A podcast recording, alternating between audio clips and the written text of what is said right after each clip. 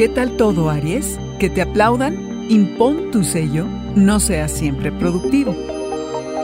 Audio Horóscopos es el podcast semanal de Sonoro.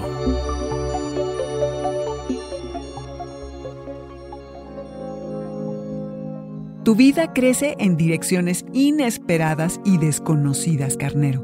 Te va a sobrar equipaje del que tendrás que deshacerte.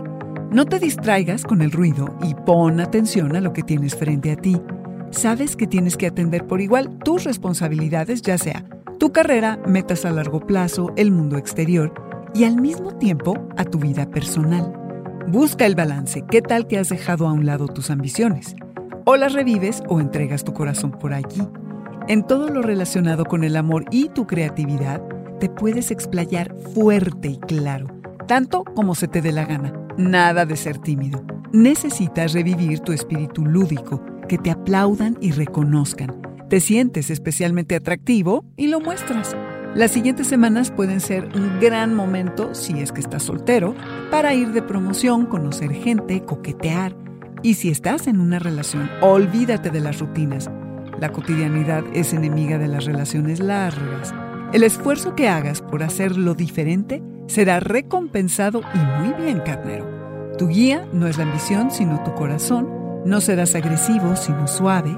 Esta es una semana llena de emociones y sentimientos. Oblígate a abrirte a estas experiencias que vienen súper cargadas sentimentalmente. Necesitas distinguirte del colectivo y afirmar tu individualidad mostrar tu estilo, imponer tu sello. Como si fueras un recién nacido, vas a gritar fuerte para que sepan que estás aquí. Que todo sea siempre nuevo y emocionante, carnero. Soltarse un poco y no ser tan rudo también es fortaleza. Es saber rendirse y reconocer. No siempre puede uno ser energético y productivo, ni siquiera tú, carnero, el emprendedor del zodiaco. Es en la pausa y el silencio cuando reconoces tu espíritu y tu cuerpo y permites la recalibración. Este fue el Audioróscopo Semanal de Sonoro. Suscríbete donde quiera que escuches podcast o recíbelos por SMS registrándote en audioróscopos.com.